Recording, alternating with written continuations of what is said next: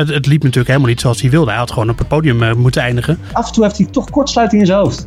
Dat hij denkt van ja, het maakt me allemaal niks meer uit. Hij zegt het tegen de camera's, maar hij zegt het eigenlijk ook tegen Red Bull van de nee hoor, wij gaan, uh, wij gaan niet wisselen hoor. Want ook toen het zo aan het regenen was, waren continu uh, met van die borstelwagens de baan aan het droogvegen. Ja, dat zorgde er dus voor dat ze waarschijnlijk met meer downforce moesten rijden dan ze wilden. En daarom was de auto op het rechtstuk weer langzamer dan ze wilden. Yeah, here we go again. Get in there, Lewis. It's broken. It's broken. Claps the steering wheel, yeah. Yes, boys, come on. Yes. Oh, this feels good. This feels really good. Welkom bij aflevering 19 van het vierde seizoen van de Boordradio. Mijn naam is Bas Scharwachter en live bij mij in de studio zit Joost Nederpelt. Punt. Ja. Zo is het hè Joost, we zitten met z'n tweeën hier. Uh, maar we zijn niet met z'n tweeën, want we hebben een verslaggever ter plaatse. Dat is Patrick Moeken. Patrick. Ja, goeie, goedenavond. Ja, ja, je klinkt... Goedemorgen. Ja, ja, nou ja, goed, uh, Turkije is maar één uur tijdsverschil, dus niet overdrijven. nee, maar de, de, de, mensen die kunnen toch uh, s ochtends luisteren, dat bedoel ik niet. Oh, sorry. Ja, zo. Ik zat alweer helemaal op je. Ja, heel scherp. Heel goed. Nee, uh, Moeke, waar, waar, ben je eigenlijk? Ik zit in, ja, in Istanbul. Op een kwartiertje van het, het circuit. Okay. En ja, het, is, het, was een, het was een mooie dag, moet ik zeggen. Ja, dat zeker. Daar gaan we het allemaal over hebben. Ja, je, je hoort al, uh, Patrick die zit op zijn hotelkamer dus. Uh, klinkt daardoor iets minder qua audio. Ik heb dat in de montage vast al goed opgetrokken. Maar uh, ja, je zal de verschil in audio toch gaan merken in vergelijking met de studio. daar een soort van onze excuses daarvoor. Maar goed, het is vet dat wij Moeken daar in, in, in Turkije hebben. En dat na, na zo'n race eigenlijk. Moeken, hoe was dat voor jou om mee te maken? Ja, geweldig. Hectisch. Het is toch anders dan... Uh, wanneer je gewoon op de, studie, of in de, op, op, de redactie in Hoofddorp uh, zit. Ik heb geen, uh, geen Joost Nederpelt naast me zitten tegen wie ik mijn frustratie kwijt kan. En Joost maar, vond het lekker rustig, zei hij hier. Ja, zei je dat echt? Ja, dat kan ik me wel voorstellen dat hij dat vindt. Ja. Maar, ja, nou ja. Het, het was vooral um, gewoon wat minder schrikmomentjes dat jij heel hard schreeuwt om iets wat eigenlijk niet gebeurt op de baan. Dat, ja, oké. Okay, ja. Viel wel lekker. Viel wel, uh, viel wel goed op zijn plaats. Zo uiteindelijk dat ik daar... Uh, ik zat eindelijk weer eens in mijn kokonnetje. was lang geleden. Ja, zat, zat je alleen te kijken of zat je met de andere, andere collega's? Uh... Nee, ik zat alleen. Gewoon geen gehouden erin. Oh, heel goed. Heel goed. Ja, tot zover jullie onderrondje. we gaan het vooral over de race hebben. Hoe, ja, hoe heb jij het ervaren, Moeke? En wat ik vooral ook even wil weten is... Um, um, regende het nou de hele race? Want het werd voor mij een beetje onduidelijk op tv. Ja, het was, het was heel gek weer. Want we hebben de contact al wel met Weerplaza. En ja. uh, zij zeiden gisteren al van ja, het uh, blijft gewoon droog eigenlijk. Hele kleine kans op regen. Uh, de FIA zei dat ook. Die zeiden 10, op, het, op het hoogste was het 20% kans op regen. en het was het gek. Het was heel weinig op de radar te zien. Maar als je buiten liep, ja, werd je gewoon nat. Het, ik, het zou nog te ver gaan om het botregen te noemen, want het was nog minder dan dat. Maar ja, het waren gewoon druppels. En daarom werd de baan ook niet droog. Het was, nee. het was een hele rare situatie. Maar het, ja, wij kennen dat als Mieser natuurlijk hier in Nederland. Was dat met zoiets te vergelijken? Ja, zoiets. Gewoon echt zo'n druilerige dag, weet je wel. Dat je denkt van ja, waar blijft de zon nou? En het zou in de loop van de ochtend opklaren. Het zou in de loop van de middag opklaren. En het klaarde gewoon niet op. Nee.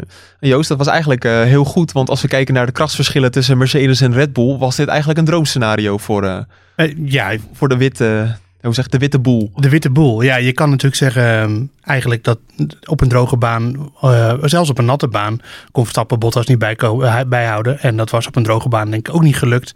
En we zagen in de kwalificatie en in de, de vrije training toch wel een duidelijk beeld aftekenen dat Mercedes hier gewoon sneller was. Maar voor de tweede race op rij eigenlijk, uh, want die regenbui in, in Rusland die kwam Verstappen natuurlijk ook heel goed uit. Uh, zaten de weersomstandigheden niet tegen.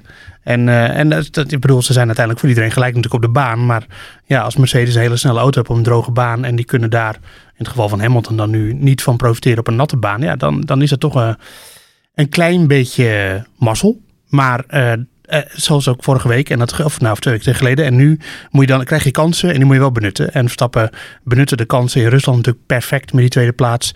En nu uh, was het wat makkelijker, want hij had van achter niet echt dreiging van Leclerc, die hem wel bij kon houden, maar nooit echt uh, sterker was. Uh, hij kon Bottas niet bijhouden. De tweede plaats, het was gewoon cruisen naar de tweede plaats. Een saaie race, zei Verstappen zelfs. Maar ja, dus die kwam toch weer benut. Wat zei je, Moeke? Oh, sorry. Want een beetje, we moeten wel communiceren natuurlijk als ik wat wil, wil zeggen dat ik jullie niet kan zien. Ja, ik, ik kan niet zo vaak door me heen praten als dat je normaal doet. Dat, dat, nee, precies, dat, dat, dat ik net zeggen. Maar uh, nee, een saaie race en dat in de regen natuurlijk. Het is toch wel heel bijzonder. Ja, onder, onder de streep was het gewoon eigenlijk. eh, Het, het, het, er hing net een soort. eh, eh, naast dat er een nevel in de lucht hing, hing er ook een soort van spanning in de lucht. Van wie knippert er als eerste met zijn ogen? Wie gaat er toch die pitstop maken voor de tweede set Inters? Gaat iemand naar droog weer banden? Nou, dat deed uiteindelijk maar één iemand. Vettel viel, dat viel eh, tegen. Ehm, en voor de rest, die spanning maakte het evengoed nog spannend. Maar eh, een echte enerverende race met allerlei duels op de baan. Los van Perez Hamilton was het natuurlijk niet. Nee, Moeke, afgelopen jaar was een, een, een, een running gag, of nee, hoe noem je dat? Een gimmick van ons. ehm, dat als het zou gaan regenen, zou het niet gaan gebeuren. Eh, jij was eh, daar de voorzitter van, van die fanclub. Hoe, hoe, hoe ervaar jij dit nou eigenlijk? En dat jij nu zelf bij een Grand Prix in de regen bent geweest, hoe is dat? Ja, daar heb ik helemaal niet aan gedacht. Ja, nee, dat, dat, is, dat is waar. Nee, heel, heel onwerkelijk was, eh, zal ik je zeggen. Maar voornamelijk ook omdat het dus niet voorspeld was eh, vandaag. Nee. Zoals ik al, zoals ik al zei, eh, ja, weerplaatsen die zeiden van nou, de kans is heel klein. En ook gisteren hield eigenlijk niemand er rekening mee. Omdat je ook in die derde training zag, Mercedes die reden daar bijna geen rondes. Hè? Die, toen regende het dus best wel, best wel hard. En Hamilton heeft geloof ik vijf rondjes gedaan en Bottas iets van zeven of acht. Maar eh, ja, nee, heel apart. Het, gewoon echt hele rare omstandigheden waren het eh, in Turkije. Ja, dat kan je wel zeggen. Ja, we gaan toch even terug naar de zaterdag eerst, want eh, ja, daar werden natuurlijk de plekken verdeeld. Ehm, toen zagen we eigenlijk wel Joost, en ik was er toch een beetje bang voor, van poeh, Mercedes is echt heel snel. Eh, ja, maar daar heb ik ook een kanttekening bij. Want eh, ehm, ik heb verschillende berekeningen gezien eh, dit weekend al. En ik heb dat zelf ook even nage- nagekeken. Maar Mercedes was vooral sneller ten opzichte van Red Bull. Maar niet echt ten opzichte van Ferrari en Alfa Tauri en Alpine. Die kwalificeerden zich op dezelfde afstand tot Mercedes als dat ze normaal eigenlijk altijd doen. Red Bull viel vooral tegen. Dat was eigenlijk meer het nieuws. En, dan, en dan kan je zelfs nog zeggen dat Verstappen vooral tegenviel. Eh, en, en die kreeg duidelijk zijn, op, zijn afstelling niet, niet in orde. Want eh, Van Perez, ja, die kwalificeerde zich als negende uit mijn hoofd. Maar dat doet hij wel vaker. Niet op een eh, ander gat dan, dan normaal gesproken. En in de race deed hij het eigenlijk zelfs relatief goed, Perez. Dus het was vooral Verstappen die de auto duidelijk niet aan de praat kreeg dit weekend. En ja, dat zei hij zelf ook na afloop van... We waren niet competitief. En... dus ja, aan de ene kant natuurlijk, we zien nu al een duidelijk beeld dat Mercedes gewoon een snellere auto heeft. sinds, nou ja, eigenlijk sinds de zomerstop, maar zeker sinds eh, Italië wel. Eh, maar, eh, maar ja, dat, dat, dat de Red Bull nu niet goed uit de verf kwam, dat lag meer aan Red Bull zelf dan aan de Mercedes. Ja, Perez P7, eh, het viel nog wel mee natuurlijk voor hem. En aan het eind van bocht 1 in de race lag hij al vierde. Dus dat, die schade was nog redelijk beperkt gehouden. Ehm, nu is het natuurlijk wel zo dat, inderdaad wat jij zegt, Red Bull heel veel problemen had om de juiste afstelling te vinden. Eh, kan je eens uitleggen hoe dat überhaupt werkt qua afstelling? Want je zou toch denken, een auto functioneert of functioneert niet. Huh. Waar, waar- wat passen ze dan nog aan? Nou, dus, het, ja, dat is, er is echt eh, een virtueel ontelbaar aantal aanpassingen te doen aan de auto. Eh, maar je moet wel weten dat eh, teams hebben natuurlijk data hè, van eerdere jaren dat ze, dat ze op een circuit hebben gereden. Dus ze weten ongeveer wat, eh, wat vooral... Nou, het laat beginnen met het belangrijkste is het compromis tussen downforce, hoeveel, hoe stijl zet je je vleugels om snel door de bocht te kunnen, en eh rechte lijnsnelheid. Dus hoe zo meer mogelijk luchtweerstand. Dat moet altijd een compromis zijn. Eh, dat is het eerste om te zoeken. En ten tweede is het gewoon belangrijk dat je natuurlijk de vering, nou ja, een Formule 1 auto heeft niet echt vering, maar de lucht, de, de, de, de wielophanging, sorry, Ja. eh, dat je die op een zo'n manier afstelt dat je genoeg mechanische grip hebt, dus dat je lekker door de bochten rolt, zonder dat de banden te veel slijten.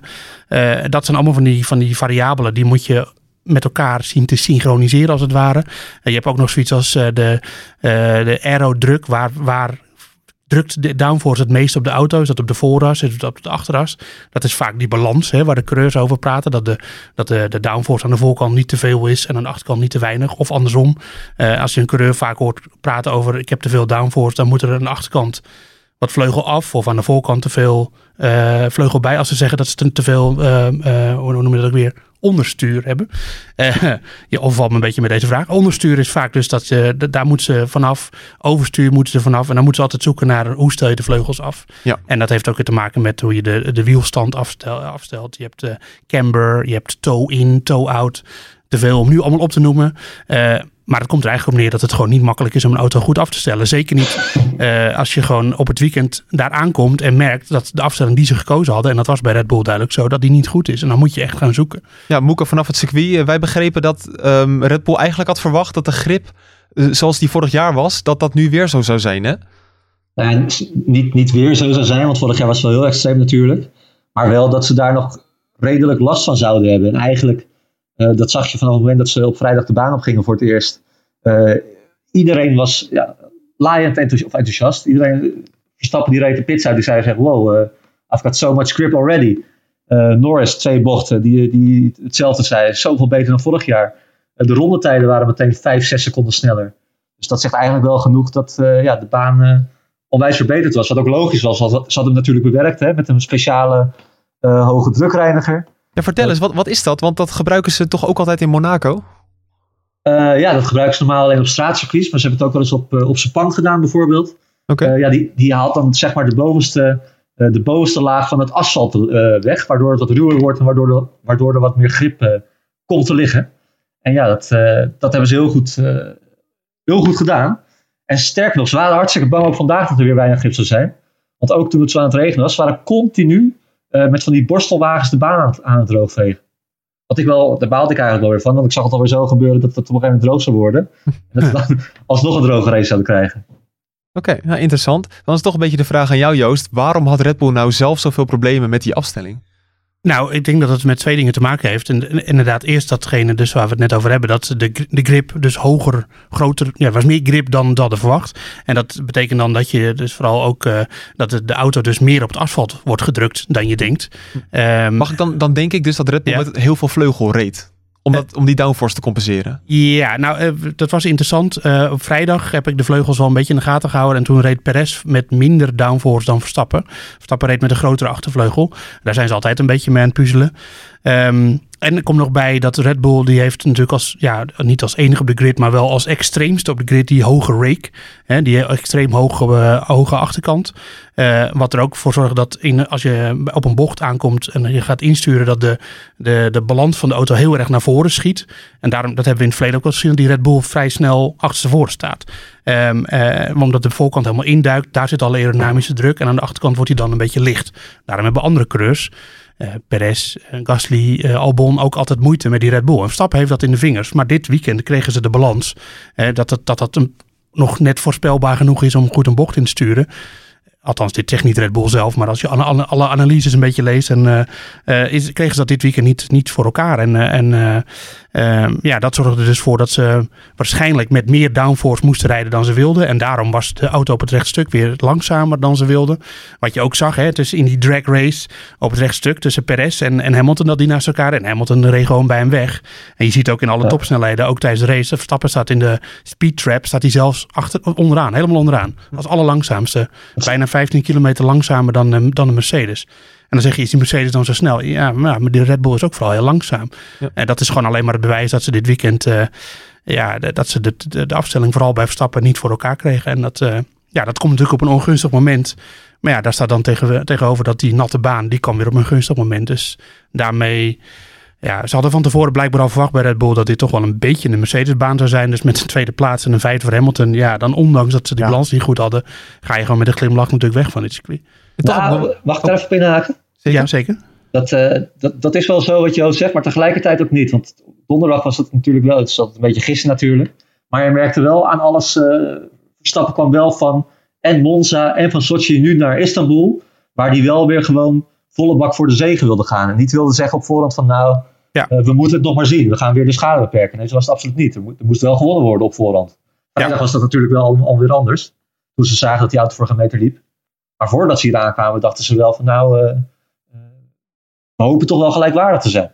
Ja, dat is dan wel opvallend. Want Horner die zegt in het persbericht wat ik naar afloop nu heb gekregen van Red Bull. Ja, we hadden van tevoren verwacht dat, uh, dat Mercedes hier sterk zou zijn. Maar hij was. Nou, dat, dat, dat dan indekken. Heeft hij natuurlijk waarschijnlijk van achteraf heeft hij verwacht vooraf dat ze. Hè? ja, ja, precies. Ik, Helmut Marco zei zelfs voorafgaand aan het weekend nog dat dit echt een Red Bull baantje kon zijn. Ja, ja. daarom. Ja, het, het, was natuurlijk moeilijk. En er was ook geen pijl op te trekken. Omdat je vorig jaar uh, zo'n rare race hebt gehad op zo'n raar circuit. Met die olie uh, die nog uit het circuit kwam. En nattigheid. En, en, je zag het natuurlijk vrijdag al. Dat de rondetijden waren al snel 4 tot 5 seconden sneller dan vorig jaar. Ja, dat ja. is extreem. En ik, ik denk dat je het dan eigenlijk gewoon als een ander circuit moet zien. Gewoon een helemaal nieuw circuit. Want dan, dat, dat, dat lijkt totaal niet meer qua grip levels. Qua downforce levels. Qua uh, druk op je auto lijkt dat op een normaal, op een normaal tenminste op het circuit zoals het vorig jaar was. Dus uh, ja, dan is het ook niet gek dat bepaalde teams de afstelling, dat die daarmee de mist in gaan. En, en dat hielp natuurlijk ook niet mee dat die derde vrije training, vrijdagochtend, dat die eh, ook onder natte omstandigheden werd verreden. Dus wat Red Bull dan van vrijdag op zaterdag heeft aangepast. Ja, ze konden voor de kwalificatie in ieder geval niet echt testen of dat wel werkte. En daarna dus ook niks meer aan doen. En toch heb ik me ook laten vertellen door iemand op Twitter natuurlijk. Hè? Je kent het. nee, ik dacht hoop in toen volgens mij zelfs dat Hamilton een beetje met een Hongarije-achtige achtervleugel reed. Ja, die reed met best wel veel downforce, ja. Ja, en terwijl jij zegt van ehm, ja, dat, dat Red Bull daar ook moeite mee had. Maar Hamilton koos dus voor heel veel downforce. Ja, maar op de een of andere manier is die Mercedes motor dus blijkbaar nog zoveel sterker dan dat hij uh, dat hij me toch gewoon doorheen uh, drukt op, de, op een bepaalde manier. Dus uh, ja, kijk, en de Mercedes had misschien wel veel downforce, maar dat betekent niet dat hij had meer downforce dan Bottas. Maar dat betekent niet dat hij ook meer downforce had dan Verstappen. Nee, dat is ook wel weer zo. En je zag bijvoorbeeld aan Gasly, dat is ook al een verklaring, hè, dat hij in de derde vrije training en het begin van de kwalificatie supergoed was. Ja. Want hij met, met een enorme achtervleugel reed. En in de race wel een beetje aan, aan race snelheid tekort kwam. Ja, maar toch had hij best wel de snelheid weer dit weekend. Uit, en die vijf seconden straf uh, die hij kreeg voor Hamilton, of uh, voor, voor Alonso, die, uh, ja, die hielp natuurlijk niet mee. Anders was hij voor Hamilton gekomen. Ja. Want daar, die kwam vlak voor hem de, de, de, de pitstraat uit. Ja, starten vanaf P4 is absoluut goed van Gasly. Ja, zeker weten. Ja. Die is gewoon heel goed bezig dit jaar. Ja, ik, sorry, ik dacht, Moeke, dat je nog iets wilde zeggen. Nee, ik zei, ik zei, ik zei ja, inderdaad. Dat, dat hij inderdaad, hij zou zonder die, die tijdstaf was hij gewoon voor Hamilton gekomen natuurlijk. Ja, ja. En dat was, Hamilton was hem absoluut niet zo makkelijk voorbij gekomen. Maar goed, nee, dat is waar. Nu een beetje die, die buzz, zoals je dat noemt, in, in Turkije. Hoe, hoe ging dat rondom die um, uh, wissel van, uh, van Hamilton, Moeke? Die, mo die motorwissel bedoel je? Die verbrandingsmotorwissel. Hoe, hoe ja, reageerden mensen ja. erop? Ja, dat was natuurlijk ook weer een farce. Donderdag uh, zei Hamilton nog van ja, moeten, waarschijnlijk gaan we ik heb nog, ik heb nog genoeg motoren over. we hebben het er nog niet eens over gehad ik ga er gewoon vanuit mijn eigen motor mag gebruiken. En nou, ik geloof dat de eerste training was vijf, zes minuten bezig.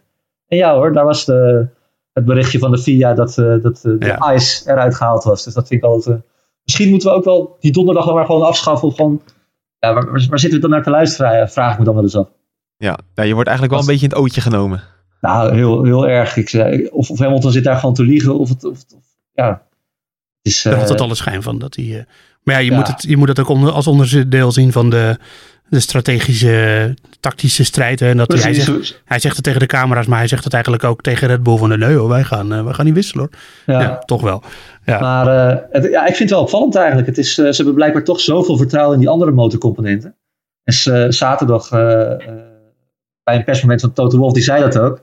Hij zegt ja, we hebben gewoon geen enkele reden gezien om meer dan 10 plaatsen gridstraf te incasseren om ook die andere motorcomponenten weg te halen. Dus waarom zouden we dat doen? Hij zegt, ja, ze zijn nog verre van, uh, van het aantal kilometers verwijderd van wat ze aankunnen.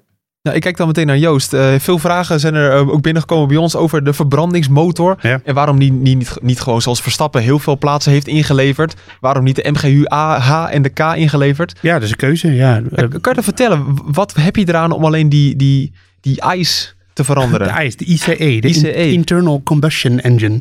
Um, ik wist het niet, nou, dat, is, ja, dat is interne verbrandingsmotor. Okay. Um, ja, dat is heel simpel. Uh, dat scheelt gridstraffen en Mercedes heeft zorgen over de betrouwbaarheid. Die zitten daarin. En voor de duidelijkheid, de, de Internal Combustion Engine, dat is gewoon de, de, de dat is feitelijk gewoon de motor, de, de V6. Uh, dus dat is exclusief de turbo, de MGUA, de MGUK en het, de Energy Store, of de accu, hè, zoals ja. ik hem laatst bij Verstappen noemde. De vaste luisteraar weet dat het heel grappig is. Ja, um, dus nee, dit, is, dit is alleen de, de V6. En die, um, ja, ik bedoel, in principe is het berekend omdat het het hele seizoen allemaal door kan gaan. Uh, maar ja, we hebben bij Bottas inmiddels gezien, daar hebben ze dus ook alleen de, de internal combustion engine gewisseld in, in Rusland. En dat, dat heeft Hamilton ook gedaan. Ik kreeg al toen ik het op Twitter zette, mensen die zeiden van uh, belachelijk, uh, Hamilton die uh, mag ja. tien plaatsen terug en Verstappen moest achteraan starten.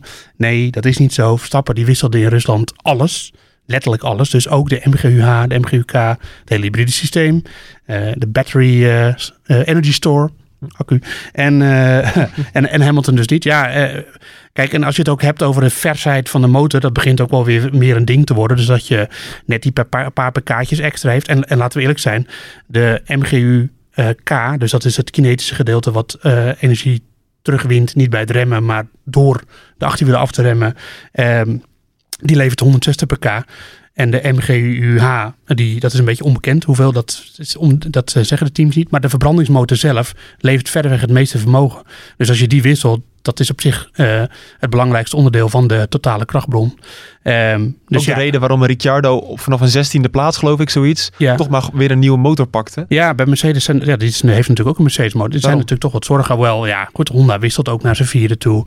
Eh, de, de, de, de schijn van zorgen bij Mercedes komen vooral natuurlijk door die wissel naar de vijfde al bij Bottas. Ja. Ehm, en, en, hebben- en Toto Wolf zegt daar zelf ook wel af en toe wat over van, ja, er zijn wel wat problemen. Ik hoorde zelf dat ze het over rare geluiden uit de motor hadden, die, eh, waardoor ze wat zorgen hadden. Maar eh, ja, jij zat bij Wolf, wat zei hij daarover zaterdag, eh Moeke? Ja, letterlijk rare, rare geluiden. Ja, strange noises. Hij, als je die quote letterlijk hoort, hij, hij moest wel zoeken naar woorden van eh, hoe zeg ik dat? Zei hij gewoon letterlijk.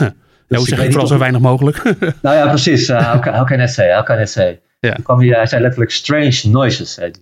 Dus eh, ja, wat hij daar dan verder mee bedoelt. Maar Ja. ja, het, het, het, loopt, het loopt niet meer zo soepel.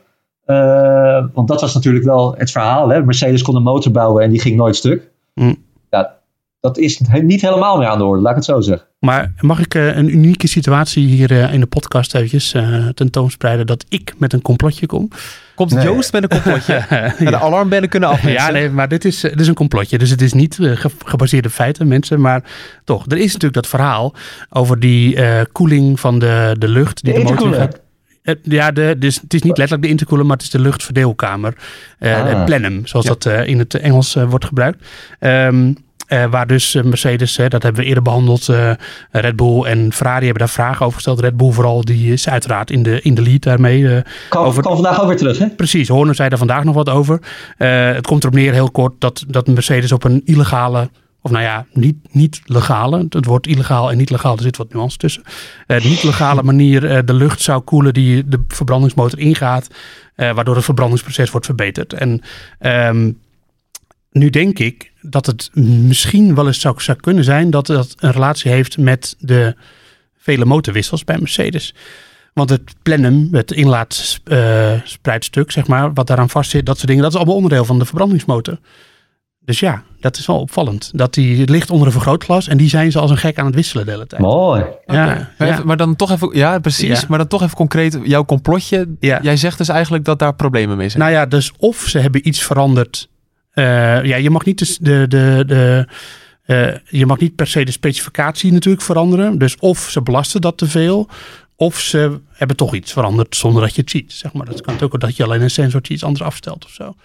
Dat zou kunnen. Maar dit is daar echt een complot wat in mijn hoofd is ontstaan. Maar ik vond het, vind het wel opvallend dat dat iets is wat ter discussie staat. En dat, dan, dat ze dat bij Mercedes heel erg aan het wisselen zijn. En eh het is, is allemaal niet gebaseerd op feiten. Dus het is gewoon een fantasie. Als ik hier ooit uh, jullie door Mercedes aangesproken. Nou, het maar het is eh. Maar het is wel, ik vond het, vind het wel een, eh, een dingetje. Ja. En, eh, Ja. en ik bedoel, eh, dat betekent niet dat het illegaal is. Hè, want dat soort dingen.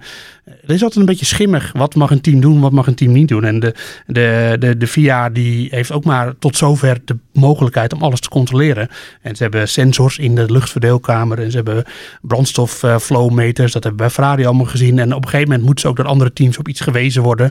Eh, of juist niet. Of een team heeft juist. Dat zou nu namelijk ook heel goed kunnen. Dat knoopt dat goed in de oren. Mensen die Mercedes van allerlei, allerlei dingen betichten. Het kan ook zo zijn dat ze gewoon iets slims gevonden hebben. Ja. En dat de rest erachteraan moet. Dat is, die kans is heel groot. Ehm, maar ik, het, ik zou niet uitsluiten dat het een relatie heeft met elkaar. Maar het kan ook heel goed zijn dat ze wel een betrouwbaarheidsprobleem hebben. En dat die rare geluiden zorgwekkender zijn dan wij met z'n allen beseffen. Dat kan ook. Moeke, jij als opperwappie in deze podcast. Is het Nou, goed nou, gekeurd? nou, nou. Ja, ik vind het plausibel. Ik vind het eh, ja, nee, eh, goed, goed onderbouwd. Het is, Ja. ik, heb, eh, ik, ik heb slechtere verhalen van Nederland gehoord. Ja, Dus, de heel slechte. Ja. Ja. Ja, we zijn inmiddels, eh, wat is het, bijna 23 minuten in de podcast. En ehm, we hebben het nog niet echt over, concreet over de race gehad. nee. Zullen we daar toch eens even naar kijken? Want ehm, het was natuurlijk een, een onzekere race. ehm, of een onzekere start, moet ik zeggen. Want, want wat was het nou, Moeke? Verstappen zei tegen jou ook onder andere dat hij Ja. had verwacht dat het een hele slechte start van hem zou worden. Nou ja, wij zeiden gisteren natuurlijk al van nou toch, eh, toch goed, hè, toch eerste startrij. En eh, ja, daar was hij eigenlijk zelf helemaal niet zo heel erg eh, blij mee. Ja, hij was blij geweest als hij op pole had gestaan, want dan had hij aan de goede kant gestaan. Maar hij zei ja, let maar op, iedereen aan de, eh, aan de binnenkant, die heeft een veel slechtere start dan iedereen aan de buitenkant. Viel gelukkig mee, hè. Dat, ik heb niet echt gezien dat dat, dat, dat klopte. Nou, ik vroeg me je eigenlijk af wat de rol van de Inters daarvoor voor geweest is. Nou, hij zei wel, hij zegt ja, de, de, de regen heeft het dit keer wel een beetje verdoezeld. Dat, het, eh, dat, dat toch ook de mensen aan de rechterkant eh er last van hadden dat, dat het nat was. Eh, dat dat vertekende hoeveel de kant van Verstappen was. Joost, kun- kan je je daarin vinden? Ja, best wel, ja. Wat ook wel opvallend was, dat natuurlijk nu dat hij in de tweede versnelling eh, kon wegrijden. Ja. Ja. Dat, eh, vorig jaar, eh, dat was wel op regenbanden en dan onder, op een heel andere baan eigenlijk dus, waar we het net over hadden. Maar toch, eh, eh, ja, over die Honda motor dat toen, toen niet kan, kon, die in zijn twee wegrijden. Maar nu deed hij het wel en nu had hij dus gewoon een normale start. En toen, we hebben in het verleden best wel vaak slechte starts gezien van Verstappen en Red Bulls in de regen. Maar dat was nu eh, gewoon in orde. Dus dat is Ja. op zich, eh, en dit knotsgekke seizoen eh, sluit ik niet uit dat dit niet de laatste regenrace was. Dus dat is wel weer een geruststelling. Nee, de, eh, opvallende boordradio ook, eh, ook in het mediacenter meegeluisterd met eh, Verstappen natuurlijk. Maar vlak voordat de opwarmronde begon, toen eh, zei eh, GP, zijn engineer, van ja Max, eh, you know which gear to use. Ja. Dus ik denk dat, eh, ja, misschien wel de eerste keer dat het was, dat hij in z'n twee kon eh Ehm, nou, we hadden in België een eh, natte start.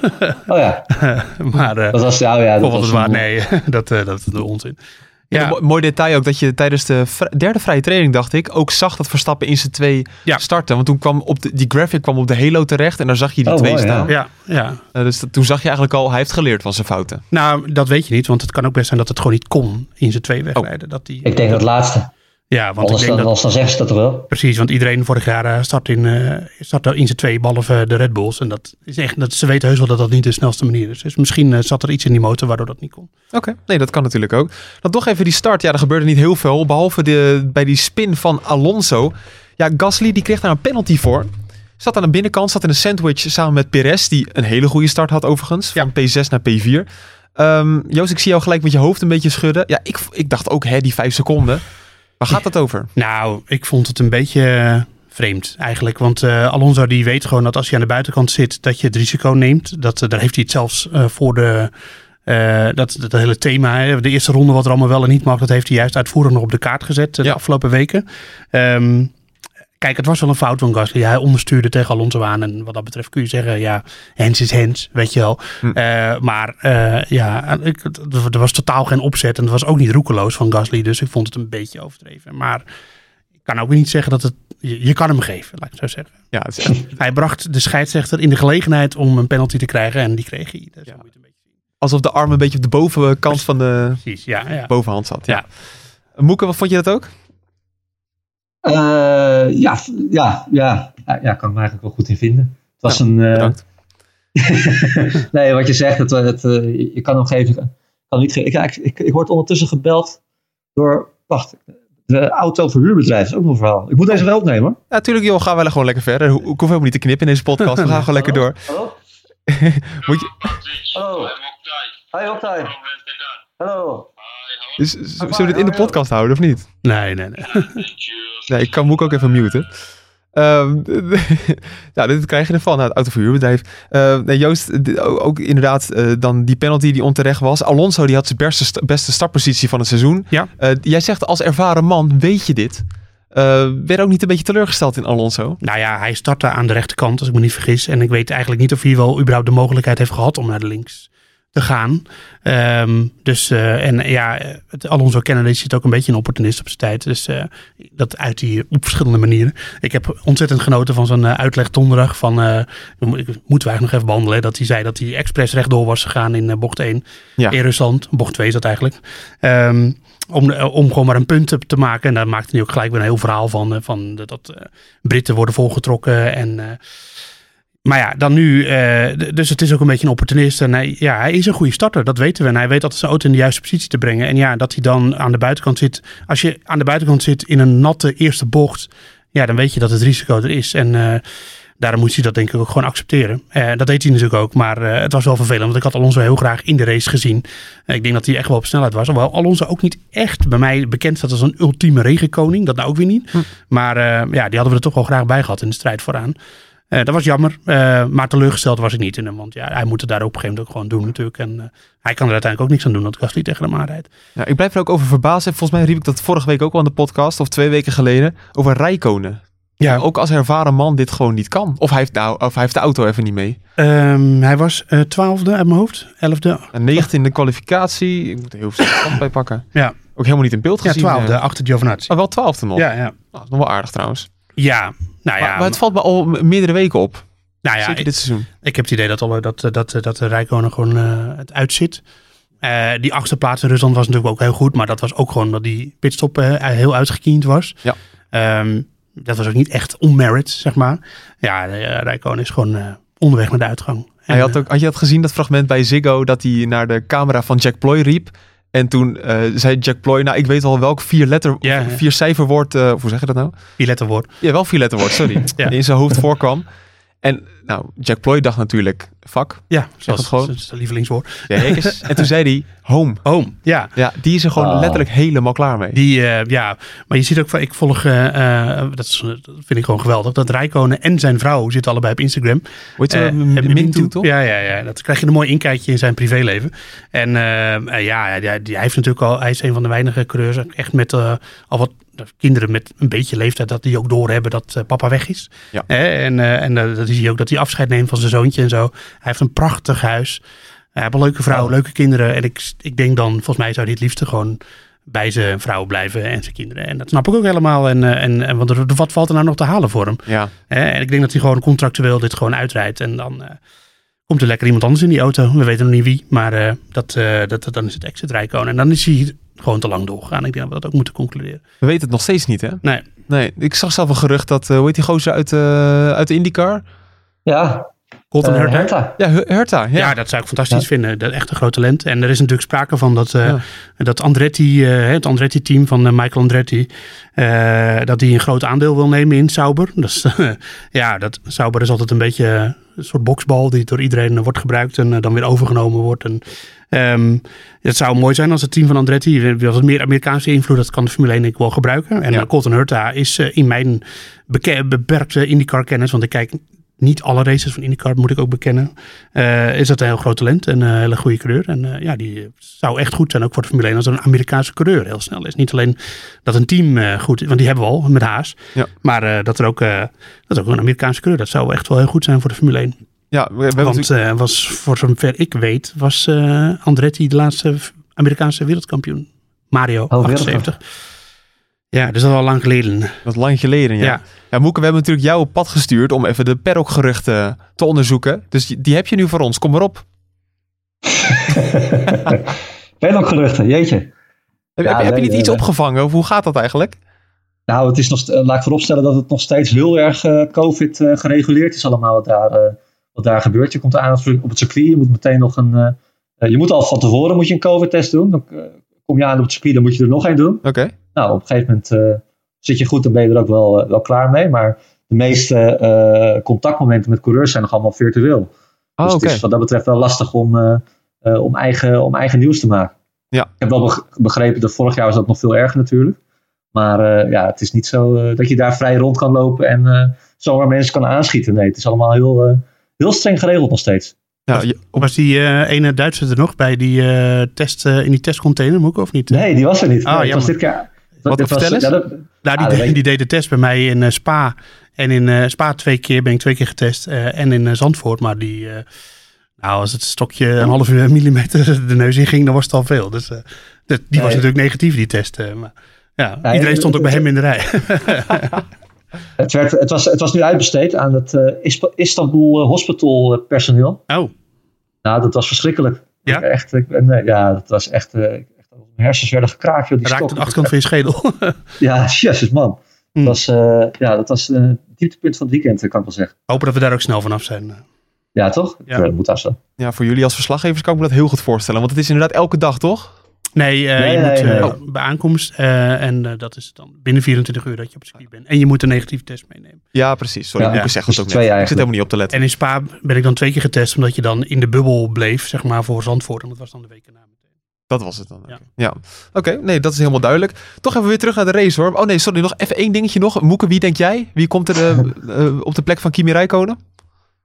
Eh, nou, ik, ik, ik hoop Hurta nu. Maar uh, Hurta bang- heeft eh, niet genoeg eh, superlicentiepunten. Dus die ja, moet... maar dan gaan ze wel vers- Ja, maar dat, dat, dat, dat, dat superlicentieverhaal, op een gegeven moment, al, als ze echt allebei willen, eh, en het zou heel goed zijn voor de Formule 1 om een Amerikaan in dat stoeltje te krijgen, dan gaat dat lukken. Dan maakt het, eh, die hele superlicentie niet zo heel veel meer uit. Nee, maar dan, hij- dan moet hij nog ehm, verplicht een paar vrije trainingen rijden.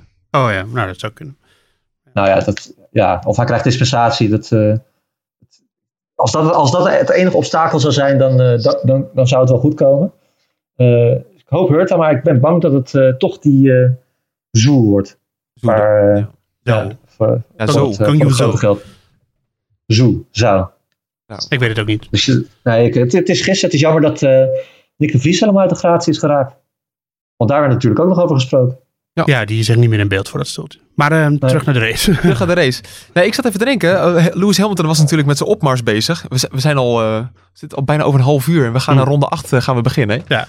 Leuk. Nee, maar volgens mij, dit is toch veel leuker dan alleen maar de race bespreken, dacht ik. Mhm. Hopelijk vinden de mensen het ook leuk. En laat het vooral weten hè, via Twitter of eh, via het podcast.nu.nl.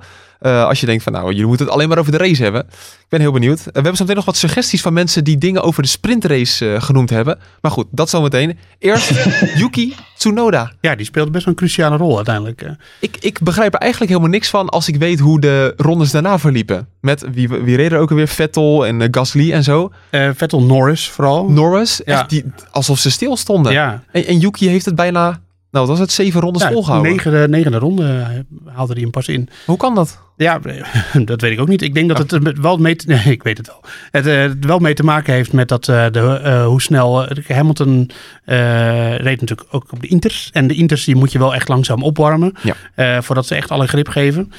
Dus het kan best zijn dat dat even duurde voordat Hamilton de boel aan de praat had.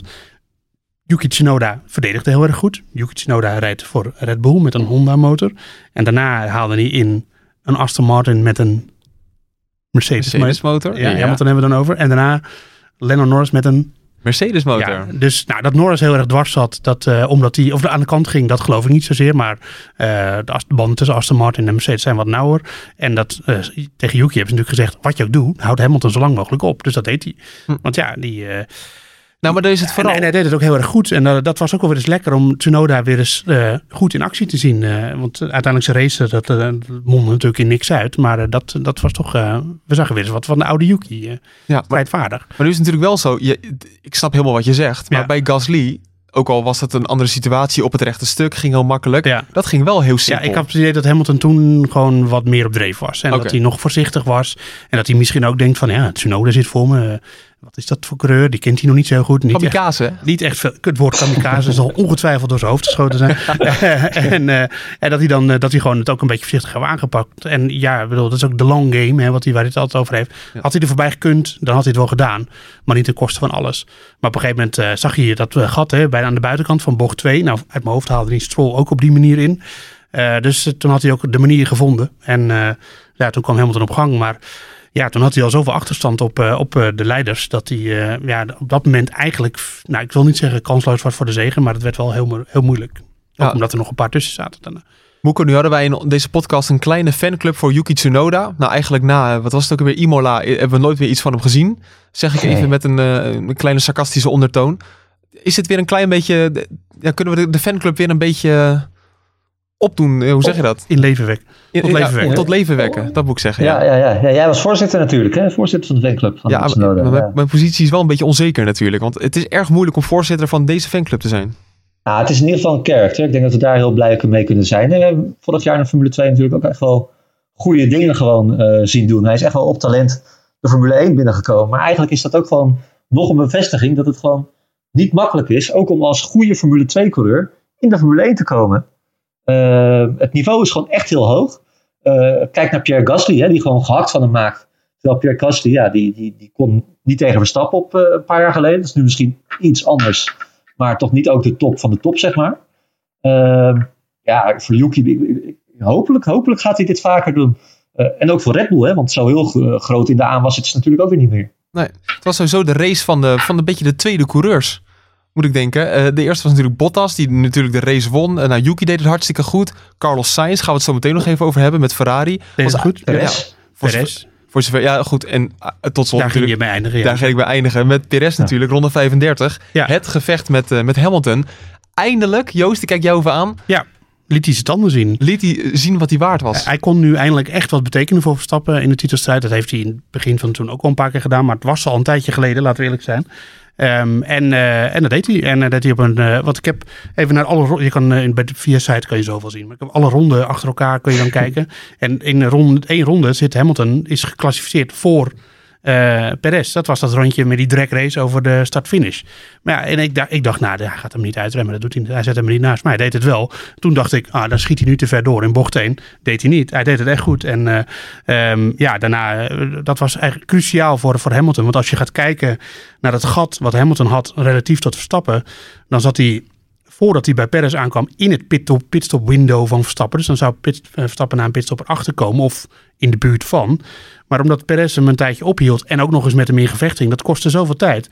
En dat was cruciaal. Dat gaf Verstappen precies de mogelijkheid om een pitstop te maken en weer voor die tweede Ja. baan op te komen.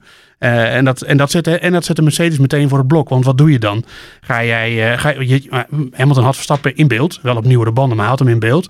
O- haal je hem dan weg? Of ga je dan door en denken van nou, we kijken wel waar het schip stond. Nou, ze gingen voor het laatste en later bleek dat toch wat Mercedes betreft in ieder geval niet een goede keuze. Dus dat was zo cruciaal, dat gevecht eh, voor het, uiteindelijk de uitslag van de race. En ja, eh, met een kampioenschap wat om zo weinig punten steeds gaat.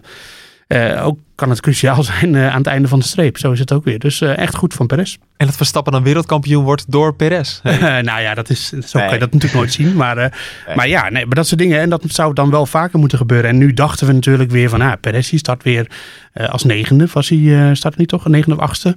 In ieder geval Uiteindelijk als zesde natuurlijk. Niet, niet heel ver vooraan. Eh, en- Zesde. Zesde, sorry. Sorry, Checo. Dat eh, heb ik verkeerd. Maar hij startte natuurlijk niet eh, binnen de top drie. Waar hij qua snelheid van zijn auto wel Nee. had moeten zitten. Ehm, maar, en dus dan denk je wel, welke rol gaat hij spelen? Maar dit was natuurlijk perfect. En als je dat dan vergelijkt met hoe Bottas Stappen twee weken geleden ophield, dan was dit een stuk beter. Dus Ja. cruciaal. En we zeiden het net al met Perez dat hij bij bocht 1 eigenlijk al gelijk vierde lag. Ja. Met een beetje geluk door Alonso natuurlijk. Maar ook hij profiteerde natuurlijk heel Hij goed, was goed van. Gasly. Ja, en nee, hij deed, eh, hij deed eh, alles goed deze race. En dat, eh, en dat moet ook gezegd worden. We hebben laatst eh, openlijk getwijfeld aan eh, zijn bijdrage natuurlijk. En eh, nu, eh, nu dat, en hij heeft natuurlijk naar ons geluisterd. Dus dan denkt hij van, nou, ik zal het eens even laten zien daar bij de boordradio. En, Maar dat, dat vond ik dus wel grappig ook na afloop op de per- persconferentie. Daar waar je Verstappen eigenlijk... Nou ja, die had zoiets van, nou we hadden vandaag niet de auto om te winnen en het was maar zo-zo. Hij was wel blij met het resultaat, maar dat kwam eigenlijk niet door de auto. Zei Perez juist, ja, dit was, dit was geweldig. Ik heb eindelijk eh, zoveel vertrouwen in deze auto. We gingen als een speer. Eh, ja, fantastische? Grand Prix. Oh, want ik heb hem bij Ziggo gehoord. Daar zei hij, ik ben juist zo blij omdat ik totaal geen vertrouwen in de auto had. Oh echt? ja, had Oh, misschien. D- dit weekend. Ja, ja, dat zou kunnen. Ja, dat, eh, ik vond Perez op zijn normale niveau rijden eigenlijk dit weekend. Dat zei ik net al. Ja. En, eh, en in de race zelfs boven zijn eigen niveau. Ja, hij- ja, hij zei bij Ziggo letterlijk van dat hij zo blij was omdat hij juist nu het zelfvertrouwen niet had. Eh, dat hij er toch nog een goed resultaat uit heeft kunnen halen. oh apart. Ik dacht, voor, bij de persconferentie was hij toch een stuk opgewekter. eh. Oh, nou, misschien is de, ja, de persconferentie is wel eerder dan dat hij bij Ziggo komt, hè? Nee, is Nee. daarna. Of is het daarna Dat nog? daarna, ja, meestal. Ja. Is daarna. Oh. Ja, ja, ja. Oh, grappig. Nou goed, eh, dat is dan, eh, dan is hij toch van gedachten veranderd, denk ik. Dat was in ieder geval heel mooi. Ja, dan hebben we inderdaad die pitstop van Verstappen. Ehm, achteraf, Joost, wel de beste keuze die hij kon maken. Hij moest wel naar binnen. Ehm, ja, want eh, ze begonnen tijd te verliezen. Ehm, de, vooral Bottas kon hij steeds minder goed bijhouden. En eh, eh, wat ook wel cruciaal was daarin, is dat je zag dat Norris, die maakte daarvoor zijn pitstop. En die, kreeg, die begon groene tijden te rijden. Oké, Eh, de, wat, wat inhoudt dat hij dus sneller was dan dat hij was voor zijn pitstop. ja, twee dus- rondjes daarvoor. Ja, dus het had, het, het had zin om het te doen. Ricciardo deed het nog eerder al. Dat had niet zoveel zin. Maar ja, hoe representatief was dat? Want Ricciardo was natuurlijk helemaal niet snel dit weekend. Maar aan Norris kon je zien, eh, dat gaat best wel goed eh, op nieuwe Inters. Eh, terwijl je natuurlijk weet van vorig jaar, weet je wel, met, pakte het bij best wel wat coureurs niet goed uit, die, die, tweede, of die pitstop naar de tweede set. Ehm, dus dat was een gok. En eh, ja, de race zat heel lang een beetje in de houtgreep van de omstandigheden. Omdat je niet naar nieuwe inters kon, want dat was niet per se sneller. En je kon ook niet naar, naar de droogweerbanden, zat er al helemaal niet in. En eigenlijk door blijven rijden, dat ging ook steeds langzamer bij iedereen. Dus ja, het was best wel een. eh, ze hadden een aanleiding nodig om het te doen. Eh, en die aanleiding was natuurlijk dat ze zagen: hey, als we het nu doen en de pitstop verloopt goed, dat is tegenwoordig ook wel belangrijk bij Red Bull, dan komen we weer voor Hamilton de baan op. En, dat, en, en ze zagen dat het bij Norris werkte. Dus dan, toen denk ik, ga ik vanuit dat ze dat hebben gezien. En, eh, en daarom deden ze het. Een, een perfecte moment eigenlijk. Ja, die pitstop hè, van Verstappen, 2.1 Moeken. Ouderwets. Dat is, dat is gewoon, dat is zo'n beetje het maximale dat zo'n beetje kan. Ja. Misschien nog een tiende Ja. er vanaf. Haast, haast vals spelen. Ja. Nee joh, dit is precies wat je, wat je wil. Nee, het, het kan niet meer dat, eh, dat vals spelen. Maar dit was weer ouderwets, eh ouderwets Red Bull. Ja, het zal me benieuwen of het, nog, eh, of het nog harder kan. Of we dat nog gaan zien.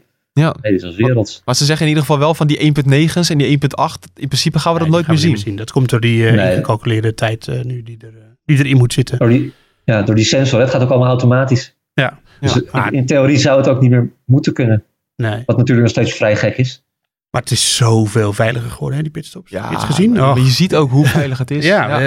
Ricciardo ging een pitstop weer helemaal mis. Bij Sainz was het, Sainz, ja. Sainz ging het mis. Ja, het is zoveel veiliger geworden. Maar wat ik zo frustrerend vind, dat zag je bij Sainz ook. De, de auto, dat was bij Verstappen ook, eh, Ja. was het? Was het eh, Monza. in Monza was dat. Ja. De auto stond al klaar en hij kon gewoon wegrijden. Ja, ja maar dat... Ik snap echt niet, maar dat is eh, de, de VIA die dan halverwege het seizoen de regels aanpast. Door Mercedes. Ja, dat is gewoon zo door Mercedes. En dan dit is het resultaat. Ja, ik snap dat. Ik vind dat echt eh, ik vind het onbegrijpelijk. Ik vind het een van de, de ik vind het echt een grote vast dat, dat, dat ze dat dit seizoen op deze manier zo gedaan hebben. Hm. Ehm, maar goed. ehm, Nee, in ieder geval, ja, wat- inderdaad cruciaal eh, die pitstop van, eh, van Verstappen. En toch wel gek dat hij niet naar de mediums is gegaan, toch? Kijk naar Vettel. ja. Heb je daarom gelachen? ja. Ik vond het moedig. Het was, eh, het- het- iedereen die zei van nou, dus de, de condities zijn nog steeds hetzelfde. Er was ook niks van een droge lijn zichtbaar. Nee. En opeens, het was uit het niets, hè, opeens, hey, Vettel, die is wel sliks. Zei iemand in het, eh, in het mediacenter. Ja, eh, wel. Nou ja, aan de andere kant, ik snap het ergens ook wel. eh, als je toch op de, waar reed Vettel? Op Ja, hij de reed wel in de top 10 volgens Hij, mij. hij reed tiende, heb Ja, ik opgeschreven. top Even kijken. Ja, Ja, tiende. ja, of in de rand van punten. Nou ja, aan je kan ook een held zijn, hè? Als je gewoon de eerste bent die gaat en het, het wordt opeens droger. Alleen, ja, als ik naar de lucht keek, er was, er was geen zonnetje te zien. Nee. Er was geen enkele aanleiding om te denken dat het überhaupt droger zou worden tijdens die race.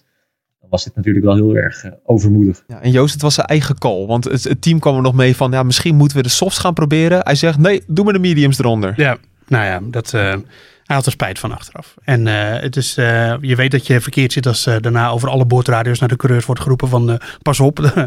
Vettel rijdt heel langzaam op de baan. En je zag ook uit verschillende onboards dat hij echt voorbij werd gestoven. Dus ja, totaal verkeerde inschatting eigenlijk van Vettel. Maar hij dacht waarschijnlijk toch van, nou ja, misschien als het lukt, dan ben ik de held inderdaad.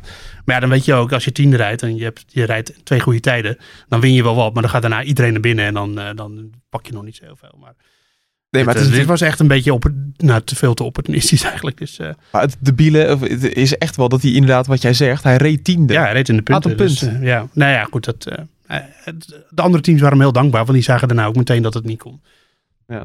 Nee, dat is, dat is zeker waar. Dan inderdaad Vettel. Ja, dan toch even um, moment. Kijk, Hamilton die, die overwoog sowieso niet om naar de mediums te gaan. Maar dan denk je, nou, je gaat wel voor een vers setje intermediates. Ja. Maar dat doet hij niet. Um, Moeke allereerst, hadden ze dat daar verwacht? Of hoe reageerde hij er zelf op? Op wat? Dat hij, uh, dat, dat, dat hij gestopt was? Ja, wat, uh... ja, er kwam natuurlijk een beetje frustratie bij kijken. Dat zijn team hem heel graag naar binnen wilde, wilde halen.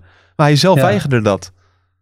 Ja, nou ja, had hij maar naar zichzelf geluisterd natuurlijk. Uh, kijk, Hamilton die, die weet zelf hoe die baan aanvoelt. Dat, dat het inderdaad niet veel verandert. ja, nou ja, het is een beetje dubbel. Kijk, natuurlijk wil je ook niet je team uh, uh, dan maar laten zitten. Hè? Dat je, want je zal degene zijn die, die tegen je team ingaat. Kijk naar Lennon Norris wat daar gebeurde. Uh, maar ja, achteraf zal hij natuurlijk wel zoiets gehad hebben van ja, ongelooflijk, had ik maar doorgereden. Ja, maar ik moet wel zeggen, ik heb de, de, de bordradio net allemaal teruggeluisterd van Hamilton. Maar in de, in de fase rondom die pitstop van Verstappen en Bottas en uiteindelijk ook Perez, toen zei hij tegen zijn team, make sure that we undercut Perez. Dus dat hij, en dus dat zien speelde hij zelf op een pitstop. Dus, uh, en daarna uh, kwam Verstappen dus voor hem op de baan. En toen was het bij Mercedes gewoon niet meer, kwam het niet meer te sprake dat hij zou gaan stoppen. Hm. Uh, want ja, dat, wat ik net zei, dan zou hij zo ver achter Verstappen, dan had hij helemaal geen kans om hem bij te halen. Toen ging Perez ook nog naar binnen, die liep weer op hem in. En toen werd het steeds meer duidelijk dat, dat het niet the way to go was. Want ja, we hebben natuurlijk Ocon gehad, hè, die als tiende is gefinished. omdat hij helemaal niet is gestopt, als enige die dat niet heeft gedaan. En dat klinkt heel moedig en ja, hij zei na afloop, maar het heeft me heel veel opgeleverd. Maar ga je naar de rondetijden kijken van Ocon in de slotfase. Nou, dat is uh, 1,37ers. Die liep echt rond te harken. dus en uh, nou, het geluk dat Giovinazzi hem niet meer inhaalde. Dus uh, ja, dat was gewoon niet de manier om het te doen. En dat merkte Leclerc natuurlijk ook. En dat zag je aan de tijden van Leclerc. En even leek het erop alsof je Leclerc ook Bottas wel vol kon blijven. Maar daarna ging hij fouten maken en die banden waren gewoon op. Dus Hamilton die... Ja, kan, je kan achteraf altijd makkelijk zeggen, ik, ik, had, ik had buiten moeten blijven. Maar dat, dat weet je niet. Het waren oké okay, nog maar acht rondjes, maar het, uh, dat canvas komt door zijn, door zijn banden heen. Uh, en, en, en er is natuurlijk ook een afweging bij Mercedes van wat doen we? Is het veilig genoeg om, om door te rijden? Want uh, straks hebben we een klapband en hebben we helemaal niks. En dan loopt Verstappen ja. loopt, die, loopt 18 punten uit. dus ehm, ja, ik vind achteraf, achteraf makkelijk praten. En ze hadden hem gewoon binnen moeten halen in diezelfde ronde als dat Verstappen deed of de ronde daarna. Eh, en dat deden ze niet. Dat was de fout. En dat ze hem daarna alsnog binnenhaalden, dat vond ik volkomen begrijpelijk. Want dat is gewoon een normale risicoafweging. En helemaal gek is, na afloop was Hamilton heel kritisch op zijn team. En hij zei ook van, ik had niet naar binnen moeten gaan. Ik had zelf die keuze moeten maken. Terwijl, uh, Moeke, twee weken geleden zei hij in, in Rusland nog trots. Zie je wel, wij als Mercedes zijn een team. Ja. Dat zeg ik trouwens een beetje met een nare ondertoon. zo bedoel ik het niet. Maar meer van, wij zijn een team als Mercedes. En we moeten naar elkaar luisteren. Maar toen had hij zijn team ook wel één ronde genegeerd. Ja, precies. Maar, Ja. Nu, maar nu is het verhaal helemaal En toen was anders. hij zo dankbaar natuurlijk. Ja. Ja, nee, het is, het is precies het tegenovergestelde. Ja, het, het, het is ook lastig. Kijk, ik snap, ik snap hem ook wel. Want je zit in je eentje in die auto. Je moet het zelf ook maar eh, allemaal doen. Maar het is ook wel, ja, het is ook weer een beetje typisch Hamilton. Hè? Zag je, in Monaco was dat ook toch? Waarbij die eh, eh, ook tactische keuzes, dat, eh, dat, die, dat die zei van ja, ik verwijt mezelf niks, maar, maar mijn team wel. Ja, Weet je wel? toen Dus had hij overigens ja. gewoon gelijk hoor. Maar dat, Jawel, maar gewoon dat is natuurlijk niet, niet, niet, niet, niet goed om, om te roepen. nee, Aan de andere kant denk ik als hij dat. Hij was vandaag wel iets milder, hè? iets milder dan dat geloof ik. Want zo hard eh, als toen zei hij het volgens mij, eh, volgens mij niet. Maar eh, ik denk ook dat hij morgen nog wel iets ge- gekalmeerder zal zijn. maar je, Uiteindelijk, je ziet wel dat het, dat het best wel veel fout gaat, hè, dit bij Mercedes. Ik bedoel, vandaag gaat het gewoon fout. Ehm, eh, in, in Sochi luisterde die, op, op zaterdag ging het natuurlijk fout. Hè, dat anderen eerder naar softs gingen dan, dan Mercedes. Hè, dat ze Maar- daar niet ja. bij de pinken waren. Eh, op zondag luisterde Hamilton één keer niet naar zijn team. Oké, dat kan een keer gebeuren, maar daar lagen ze niet op één lijn. We hebben natuurlijk Hongarije gezien, hè, dat iedereen eh, naar binnen ging en hij als enige op de startgrid stond. Dat was gewoon kolderiek bijna. Ook al was het misschien wel ergens een klein beetje te begrijpen, maar het, het zag er niet goed uit. Nee. Eh, eerdere momenten gehad dit seizoen en nu weer strategisch. En dat is een van de redenen waarom, eh, waarom Verstappen eh, netto na drie wedstrijden waarop Mercedes sneller was, ja, is hij gewoon uitgelopen. ja, Dus, ja, ehm, en, dat komt toch gewoon omdat ze eindelijk een keertje volle bak onder druk staan. Ja. Dit hebben ze toch jarenlang niet meer meegemaakt. nee, precies. Ook in de tijd met Vettel niet. Nee, dat, eh, Ferrari die eh, maakte toen vaak zelf gewoon de verkeerde keuzes. Dus eh, Precies. ja, dus wat dat betreft, eh, dat bedoel, ja, de Mercedes is nu sneller. Dat kunnen we concluderen. Dat zegt Verstappen zelf ook. Maar het- is echt niet zo dat het vlekkeloos gaat daar. En er zijn echt nog wel aanknopingspunten voor Verstappen om gewoon met vertrouwen naar de, de komende zes races te kijken. Ja, op een gegeven moment komt Hamilton toch naar binnen. eh, zijn eigen wijsheid toch overstegen. En daar zie je eigenlijk dat hij totaal niet de snelheid heeft. En ehm, ik dacht dat is graining. Maar jij zei net op de redactie, Ja, Joost. graining, ja. Oh, wel? Ja, ja. Oké. Ja. Ik kan je toch heel kort uitleggen, wat is graining? Graining is vooral als die auto, dus als de banden nog niet op temperatuur zijn en ze gaan, hij schuift heel erg heen en weer, dan breken er vanaf de zijkant van die stukjes rubber af. En die komen misschien op het meteen, meteen op het loopvlak. Dus dan krijg je van die bobbeltjes. Van die, van die, ja, die krijg je dan op het loopvlak. En dan, dan heb je gewoon heel weinig grip. En dat is altijd een fase waar je erheen moet.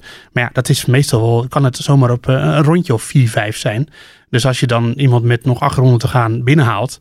En je weet dat die fase er nog aankomt. En Leclerc die had hem ook. En eh, ja, bij de Red Bulls die, die hebben het gewoon wat rustiger aangepakt heb ik het idee. Die warmden de banden wat rustiger op. Eh, Hamilton, ja, het vond ik ook gek dat Mercedes dat zei. Eh, met acht ronden te gaan zeiden van ja, je hebt nu nieuwe banden. ga meteen maar voor de snelste ronde. Dus hij ging meteen vol gas er, te- tegenaan. die, die Inters. En, ja, dat ging niet goed. Ehm, dus eh, dat, eh, dat kostte hem uiteindelijk eh, nog een kans om Leclerc en, en zeker Perez te bedreigen. Maar die graining, we hoorden dat ook heel erg in Rusland. We hadden een, speelden een grote rol daar met Norris onder andere. Die echt tiental ronden gewoon, niet, of eh, tien rondes bedoel ik, Ja. eh, niet de snelheid had. En in één keer kon hij weer... eh, ja, dat is altijd een fase waar je band dan doorheen moet. Maar is dat altijd zo? Eh, graining komt heel vaak voor. Niet altijd, maar het komt vaak voor. Ja, Oké, want nu hoor, hoor ik het in één keer. Ik moet eerlijk zeggen, ik volg de sport wel, wel goed. Maar ja maar het, soms is het, nu was het echt van invloed op, op Hamilton, de titelkandidaat. Die, dus dan, dan hoor je het. Maar er, er zijn er elke, nou niet elke race, maar er zijn best wel veel races dat daar last van hebben. Ja, ik had wel op de redactie met Moeken willen zitten. Want dan komt op een gegeven moment eh, komen Gasly en Norris heel dicht bij Hamilton. Sterker nog, als Hamilton niet de snelheid kon vinden, dan waren ze er voorbij gekomen. Hoe, eh, hoe was jouw hartslag toen, Moeken? Ja, hoog natuurlijk. Uiteraard. Dus, eh, ja, nee, ik, ik, ik, miste ook, ik miste Joost ook een beetje naast me natuurlijk. Dat is een soort uh, mijn, mijn klankbord, hè, toch? Hè? Daar ga, daar, bij hem kan, kan, je volle bak gaan zitten tetteren en doen. Kan je nu niet, met allerlei andere journalisten om je heen. Die denken, ja, wat een totale idioot zou dat dan uh, zijn. Dus daar moet je toch een klein beetje op letten. Maar uh, nee, het was... maar het, ik moet ook wel zeggen, er gebeurde nog zo best wel veel in die slotfase natuurlijk. En het was ook best wel spannend. Dus je bent ook gewoon aan het werk en je bent lekker hard aan het tikken. Dus want ik doe het live vlog dan natuurlijk op, uh, op nu.nl. Dus je hebt ook weinig tijd om, uh, om je helemaal erin mee te laten uh, leven wat dat betreft. Ja, Joost, wat dacht jij? Komt Gasly er echt voorbij? Um, nou ja, het leek er heel erg op. Maar uh, het, het, net op tijd kreeg Hamilton zijn band onder controle en, uh, en ging hij weer, ging hij weer, reed hij weer bij, bij Gasly weg. Dus die bedreiging, dat was ja. maar, maar heel kort. Nee. Ik vind dat toch wel opvallend altijd bij Hamilton, ook met zoiets. Hè, dan zegt hij ook, ja verdorie jongens, de banden zijn aan het, aan het grainen, hè, zei hij zei, zei die letterlijk. toch heeft hij, af en toe heeft hij toch kortsluiting in zijn hoofd. Dat hij denkt van ja, het maakt me allemaal niks meer uit. En niet dat hij er met, met de pet naar gooit, maar dat, dat het toch weer niet veel scheelt. Dat hij dat wel doet. Ja, ja zo is het ook. Ik denk. Nou ja, maar ik snap, ja, hij was natuurlijk gewoon. Uh, het, het, liep natuurlijk helemaal niet zoals hij wilde. Hij had gewoon op het podium nee, moeten eindigen. Vandaag moeten, daar, ja, had hij de snelheid voor en dat lukte dan niet. En dat is, uh, ik snap dat hij daar gefrustreerd over is. Het is toch een titelstrijd. Ja, ja, tuurlijk, maar om dan toch weer zo.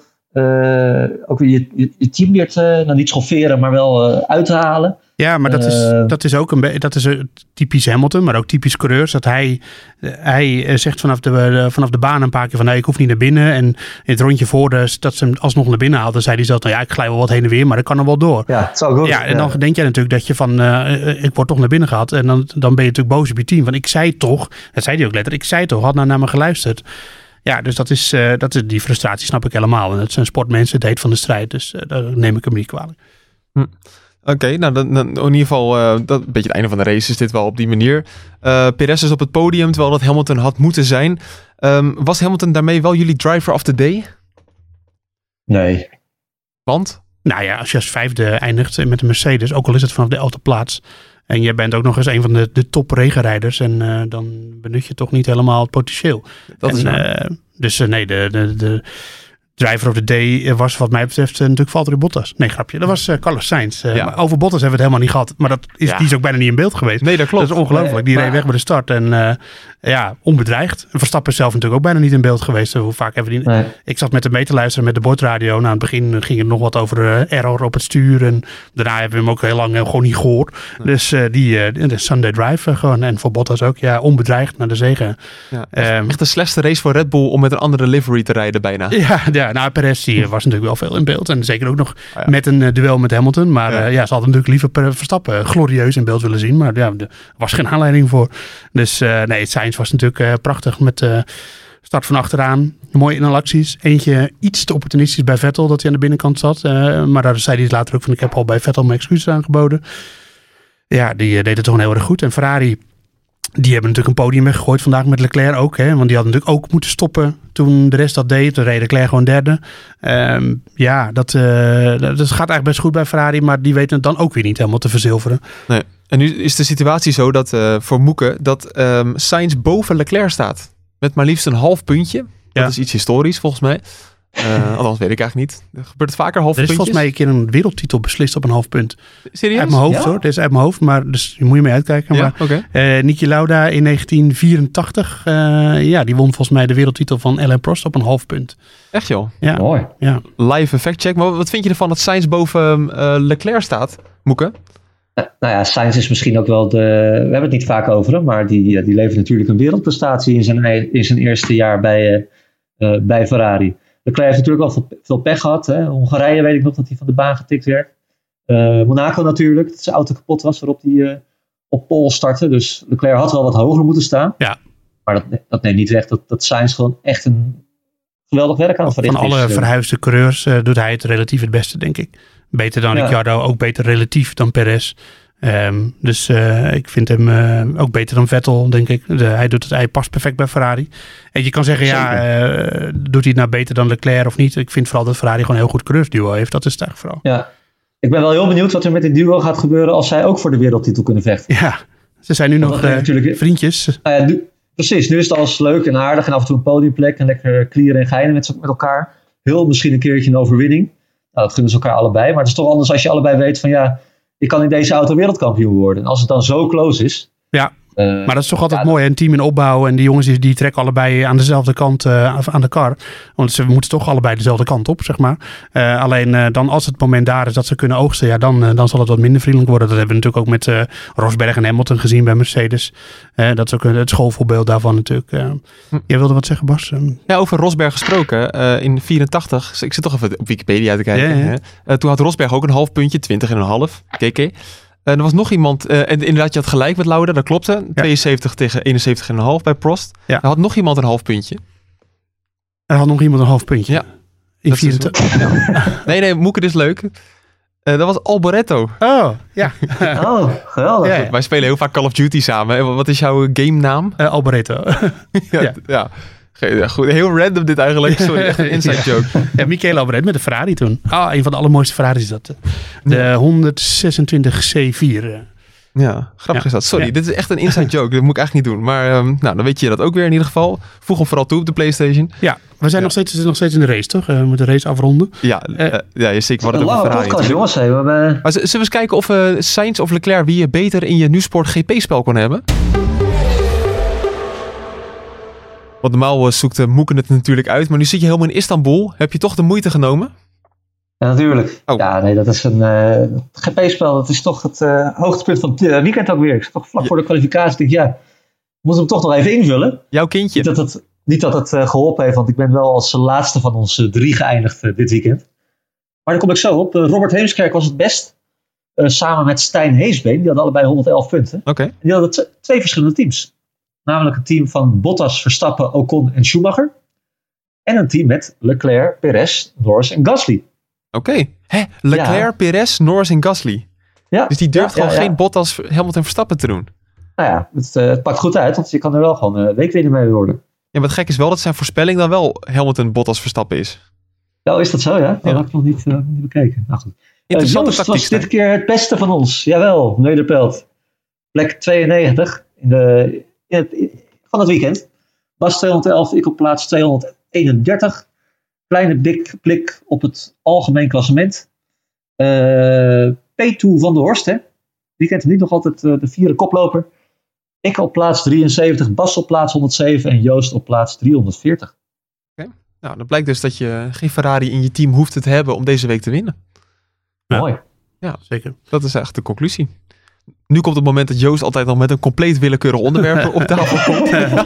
Nou, ik wilde nog even dieper ingaan op de MGUH. Nee, grapje.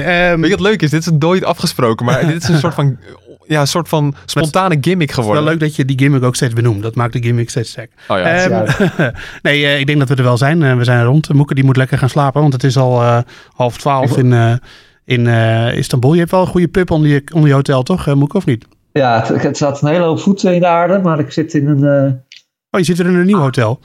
ja, ja, ik.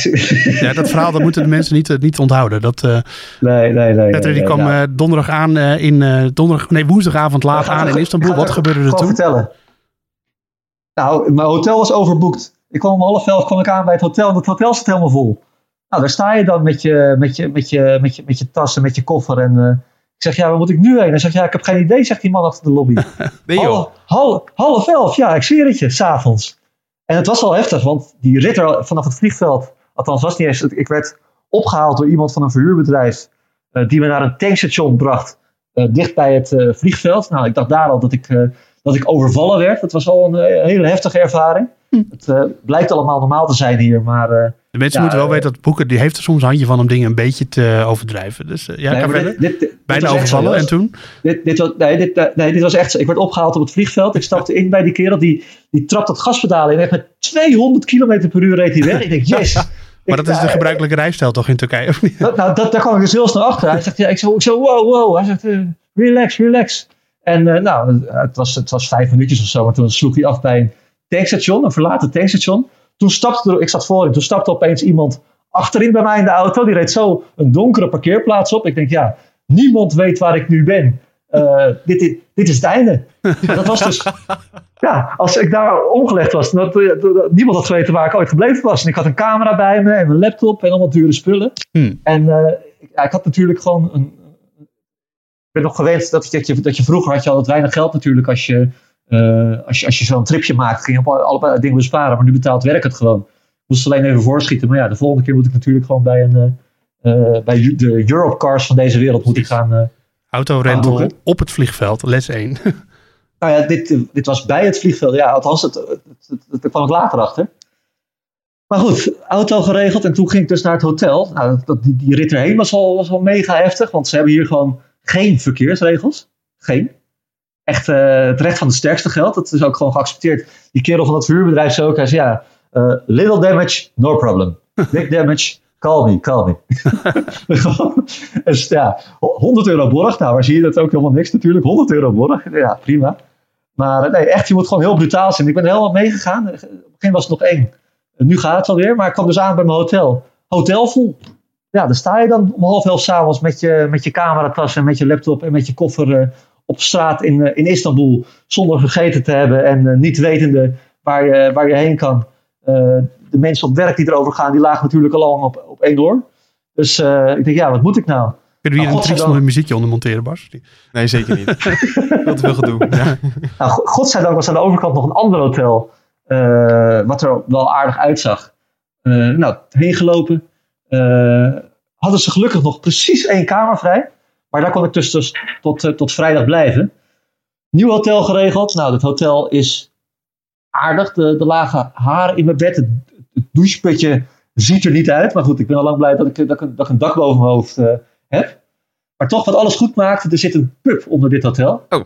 En het is ongelooflijk moeilijk om, een, ja, om gewoon een café te, te vinden waar ze bier drinken, waar ze bier schenken hier in het Aziatische gedeelte, want daar zit ik natuurlijk, van, van Istanbul. Dus daar was ik wel blij bij. Niet dat ik dan uh, helemaal iedere avond helemaal kogelam aan de bar hang. Zeker niet. Maar Moeke, je bent aan het werken, moet, je, moet je niet vergeten.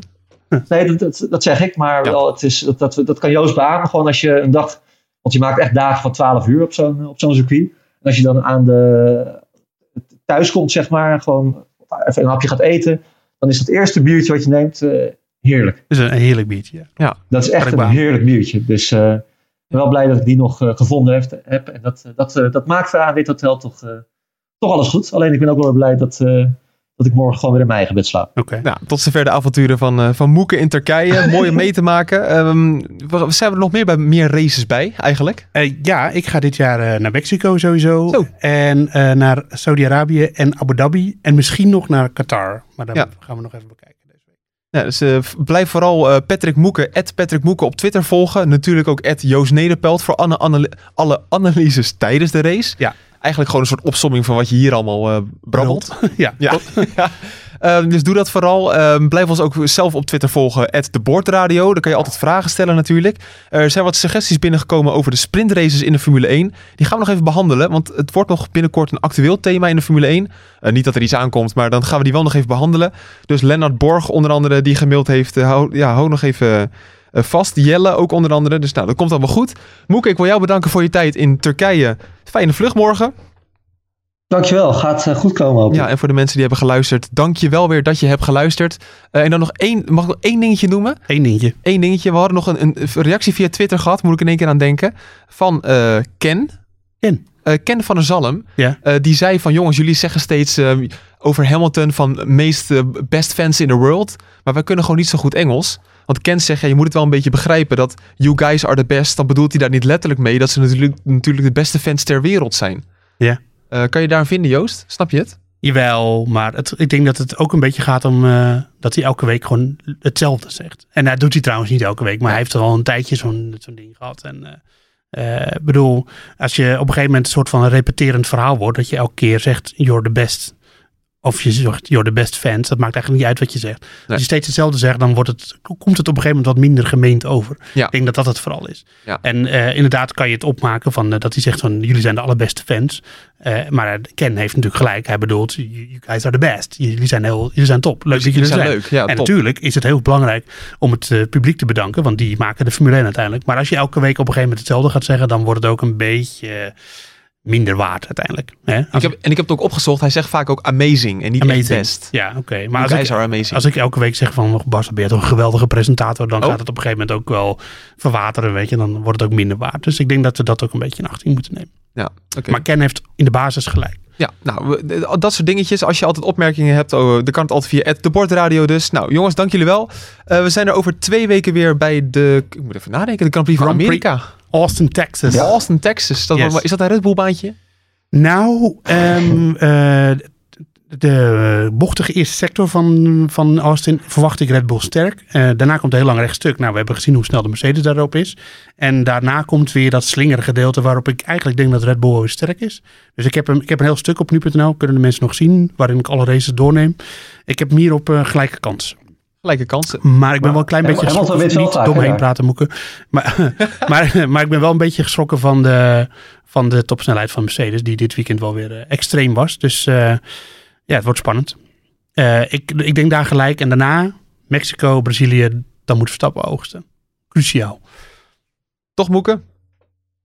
Ja, ik wou zeggen, Hamilton wint wel vaak op Austin. Dus dat, Ja, maar dan zat hij ook vaak in de snelste dat is- auto. En dat is nu misschien Ook zo. Maar dan zat hij echt afgetekend in de auto. Oké. Gaat het zien allemaal... We hadden eigenlijk al afscheid genomen van Moeke, toch? Of niet? Het Ja, dat is waar, gek ja. dat je het loopt. Ja, ik heb nog een vraag. Nee, geitje. Nee, dankjewel voor het luisteren. Eh, over twee weken zijn we er weer. Tot dan. Doei.